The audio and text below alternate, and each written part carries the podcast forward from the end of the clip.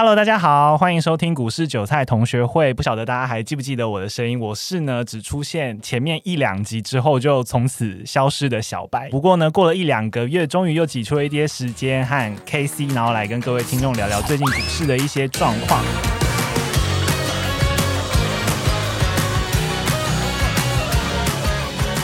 节目开始之前呢，有一句老话还是要跟大家说，就是不晓得大家有没有很怀念这句话，就是人在股市，谁都曾经被当韭菜割，韭菜割完还会再长出来。但是我们希望透过这个节目呢，帮助大家在股市可以慢一点被收割，然后进而掌握投入股市的正确态度。那同样的呢，这一集也会由我们的 K C 来和大家一起聊聊，K C 和大家打声招呼吧。欢迎回来，哎，大家好，我是 K C。不过你应该是大家都应该认识你吧，因为 你几乎每集都出现，对不对？都是我。好了，那先和大家分享一下，就是我这两个月就是自己观看股市的一些状况。其实这两个月啊，我真的觉得非常煎熬哎，你知道为什么吗？我不知道，哎，不是，通常应该是这几天非常煎熬，不是两个月吧？对，就是应该说以我这个小白的姿态来讲，我随时都很煎熬，因为我就是不太懂这一块，所以只是最近煎熬的程度加剧这样子。那什么情况让你觉得很煎熬？对，就是因为你知道之前就是在听闻说一些什么钢铁股啦，或者什么航运股啊，什么最近就是非常的火热。那我一边在处理工作的时候呢，一边就会心里很羡慕大家说，哎，大家好像都有跟上这波潮流，大家好像都有跟着上车，好像赚了很多。那我就很羡慕。但是当我终于有一些这种空闲呐，然后可以。好像投入的时候呢，我突然又感受到它一波震荡袭来，所以我就觉得很措手不及，就让我很犹豫，说到底应不应该进场呢？那像这种状况啊，我觉得很好奇，说那所以人家都说所谓的热门股，热门股听到了热门这个关键字，到底我们应不应该要跟呢？K C，你觉得？我会切成几个面去看这件事情啊，因为热门这个概念是说，我们会讲说资金的流向。就大部分钱都往那一边。那平常的情况下，像可能二零二零年或二零一九年、二零一八年，就算是热门股，也不会到现在这么红。那现在是因为人人皆股神年代，所以就像可能你周遭同事啊，你都有在参与股市，所以你会觉得说，哎，为什么好像大家都在讲？那你会感觉到，哎，好像人人皆赚钱，所以你你有一种感觉，就是变成说，好像我在吃的卤肉饭，之前有提到吃的卤肉饭，可是人家在吃着牛排，吃的大餐，然后你会觉得说。哎，我应该不应该进场去交易这个机会？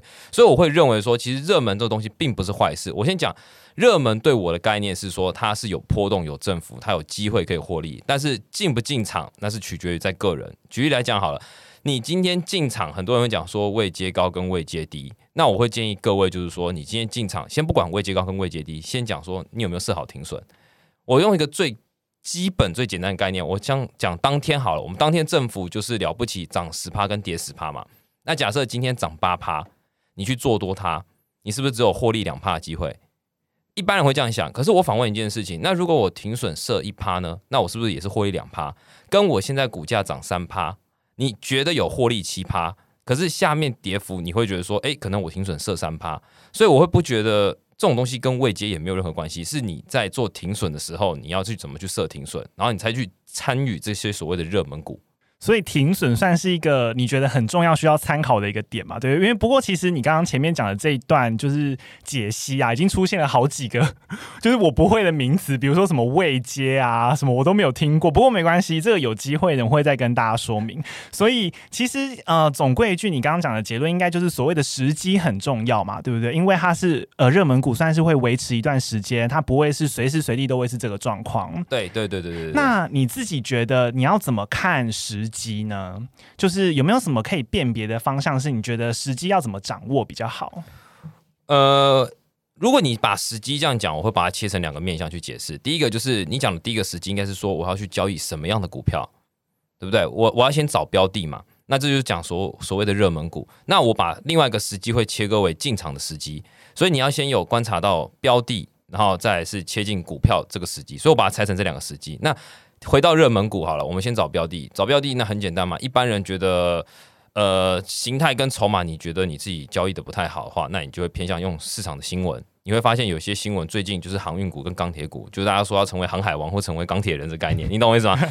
对不对？但是今天来我讲，现在现在现在还在进行式，我们航运股已经连跌三天跌停板了。但是心都要碎了。不，没有没有。但是我会解释，就是说，你看哦，它前面涨一波这么凶，三天内就跌幅三十 percent。那对于做多的人，这可能是悲剧。可是你想另外一件事情，那放空的人是不是获利大赚三十趴？所以它热门股它是一个双面刃。它今天如果你选对方向，你会暴赚；那你选错方向，你会暴亏。那又回归到了，这是已经选选好你要的标的，再就是你要进场的时机嘛。那我先讲说，你的方向不管对与错，你是不是进场都有个停损点？假设你今天做对方向，你停损点没打到，你是不是就获利了？那所以还是要看停损的时间嘛，因为你一直强调就是停损这个概念很重要。应该说，其实也不一定算是只有仅限于热门股，好像任何股票这个都蛮重要的。不止股票，应该是说你做任何事情都有停损，投资没有，甚至连感情都有停损股 这概念。就跟我之前提到我的感情状况一样，很偏离。突然讲到感情状况，我相信大家应该都知道了啦。不是，它是任何情况都有停损概念。你在工作上、感情上，你与家人的交际上面，全部都有停损概念。只是一般人不会去联想到，哦，这就要停损，因为你总有一天会受不了嘛。你要去放开这一切，这个就是停损。OK OK，好，我不希望你就是讲到一半突然哭出来，会吓到。好啊，好，那你可以举一下，就是最近，就像你刚刚有提到的，就是航运股或钢铁股，你可以说明一下你自己有。做这方面的投资嘛，就是关于这两个股票。你说这两个产业吗？我有，但是我并没有所谓的波段交易，是因为我自己在切入的时候我已经太慢了，就是已经未接。我们讲未接，你讲未接你不懂，那我就用最最简单的方式去讲，就是说，就跟你的身高一样，你身高很高，有人身高很低，就是高跟低的概念。只是我们在股市专业术语用未接，或用基期这两个字来代替。所以你是怎么操作？你是用当冲吗？对，还是因为我已经。认为它已经涨很高了。那如果我放波段的话，我会觉得风险系数较高。那我每一天看到机会，我就去摸一点、摸一点、摸一点，赚点汤也可以。哦，那这样子的话，会不会很容易出现一个状况？就是通常我可能有一些消息来源，我可能听到新闻在讲说，哎，可能某一些股票有机会。那会不会当他在发布这个消息的时候，然后就就已经涨一波，那我可能就错过这个机会了？这是非常有的事情，但我会觉得说消息面。你讲的是消息慢半拍，那也有消息提前，诶，算同时进行。举例来讲好了，呃，像我们最近疫情的关系，我们昨天台股大跌，不是刚好类似陈时中也发布疫情有可能要扩散嘛？它其实这已经有点算同步进行的，就是你的消息跟你的股市行情走同时。那最及时的是什么呢？常常讲就是美国的总统大选，美国的选票同时开，你的股票走势是及时反应。所以消息面它有时候会延后，有时候及时，有时候甚至是延后非常之久。你看到消息，其实股价已经都下跌了，这是很常有的事情。所以我会建议说，不太看消息面，因为其实大部分人不会去判断消息面到底有没有。跟现在在进行啊，嗯，了解。而且其实我们前面有一集就是提到关于消息能不能听这件事情嘛。那大家有兴趣的话，可以回去听上一集，就是去了解说怎么判断消息的正确性。好，那我自己在做功课的时候啊，我还有听到说，好像除了消息面之外，就是回到这种热门股身上，好像很多人在讲的类股，其实也可以从一个条件，就是资金流向来判断，对不对？呃，对，这是比较专业的，因为我们先讲一个概念好了，全世界的钱应该是个固定数。除非你无限 Q E，就是无限印钞票。假设全印钞票，对，假设全世界的钱可能有六十亿美美金好了，它是不是就只是从你的钱变到我的口袋，或我的钱跑到你的口袋的概念？所以它那个固定只是个固定的。那其实，在股市也一样，我们每天的交易值基本上是落在一个正常范围内，就是现在是五千亿到六千亿这个区间。那你想想看，五千亿到六千亿的钱，它有办法去我们台股现在一千七百多档嘛？有办法一千七百多档的股票同时都把钱撒进去吗？不会吧。所以会回归到说我们的资金流向，就是举例来讲，我们现在目前最多的产业应该是电子业，所以我们在台股占的资金流向最多的股票应该是电子业，我们占大部分的是六成到七成左右。那其他的产业呢？我们剩下的三到四成就会区分到其他产业，例如说我们最近也很红的就是防疫股。或者是钢铁股，或者是说所谓的航运股，它的资金会再分更散。所以，如果你今天要探讨资金流向，最简单的办法就是打开你的券商软体。其实你去看你的热门排行，你会发现，哎，有些股票怎么最近常常看到？例如，就是我们常常讲的嘛，钢铁、航运，它是已经看到你不想再看了。每一天热门排行榜上面都有这些股票，所以你自然而然就会知道说，哎，最近的资金就跑到这些产业里面去了。所以，他其实收他知道这个资金来源的。呃方式其实蛮方便的嘛，就像你刚刚讲的，看一些热门排行榜，其实就可以知道大对，其实是致的走势最简单的方式。哦，了解。而且刚刚听起来的话，它的操作方式其实不止波段要看，好像各种方式其实都需要参考资金流向，对不对？对，因为这个牵扯到所谓的流通率。因为你今天如果成交量不够的话，其实股价不会涨与跌。那不会涨与跌的股票，其实对于有钱人而言，他们不会做这种事情啊，因为不会赚钱的事情他们不会做。那像我们尤其是投机客，那我们投机客在做当日做价差，也很需要成交量的东西。所以你会发现，热门的股票它会无限创新高跟无限创新低，因为我们当冲客会去推助于股票的上升跟推动跟下降。因为我们是一个类似像润滑剂，甚至像一个加速剂。你类似玩游戏，有些是加速剂，就是忽然开加速，砰，忽然爆冲这种感觉。开 turbo。对对，开 turbo 这种感觉，对对对对对对。所以为什么我们会交易热门股？原因在这里。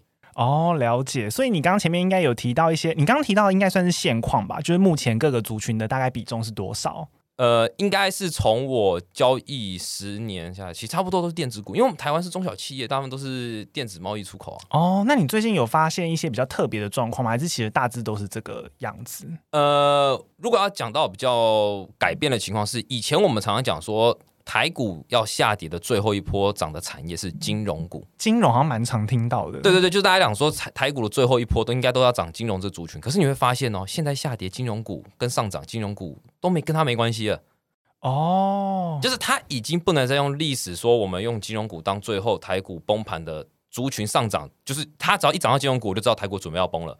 可是你会发现，现在台股不涨也不跌，就是在金融股这个方面，因为现在的钱多到我不需要去买金融股，我随便拉一个股票我都可以，为什么要去买这种股本大到不行的股票？哇，我觉得这一段是精华。我觉得资金流向要当做是这一集的 key point，就是学会看资金流向真的是个蛮重要的东西。好，那假设今天我看懂资金流向了，就是我今天突然 level up，我升级，我已经学会读懂资金流向怎么过去了。那我，那我也透过资金流向，就是确认说，哎，我知道哪些是目前的热门族群了。那我要怎么买？因为它既然都冠上了热门这两个字，然后我相信应该很多人也都跟我一样，就是一听到热门就觉得，哎，这好像是一个可以 all in 的东西。反正它就是热门族群啊，风险是真的比较小嘛？会不会有这样的迷失在？你刚刚提到两个字 all in，其实 all in 我是完全不会做这样的事情，所以我否定 all in 这件事情。我会先说要先将股票的资金给分进去。就是假设你的资金，你可以把它拆成十等分或三等分或两等分，就是千万不要做 all in。那你说回归到切入点，其实，在不管我们形态派跟技术派，我们就只会切两个重点，一个就是追突破跟拉回买。但是拉回买这个东西是非常难的，所以我今天如果会讲，会讲追突破。追突破就是一个很简单的概念，它就是你今天如果看技术分析，它就是一根长红棒带量突破，你去追它。因为如果回归到我们热门股的基础架构，就是要先有成交量嘛。那你一根大红棒，它有成交量，代表说今天有大人进去玩了。那他进去，他成本是不是相对就在那一根红棒那一边？那我是不是就用那根红棒当停损点就可以了？这个是最简单的方式。你想着你今天会赚钱，是不是主力跟大户帮你推升股价？对，那他进场的成本跟你的位置差不多，你是不是相对安全？哦，所以等于说有人帮你撑着那个算什么撑腰吗？就有一个基本的那个盘在。对对对对对，所以如果他们赔钱的时候，你换个角度想，我常常这样想了，反正要死不是只有我死啊，大家一起死啊。所以一个原则就是结合前面说的停损，就是资金最好还是分批。all in 这个东西很危险。对，追突破就算是追突破，当然这个风险系数大家会觉得说好像听起来很简单，我就可以把资金放大去靠下去。可是往往我都这样讲了，是不是有可能叫假突破？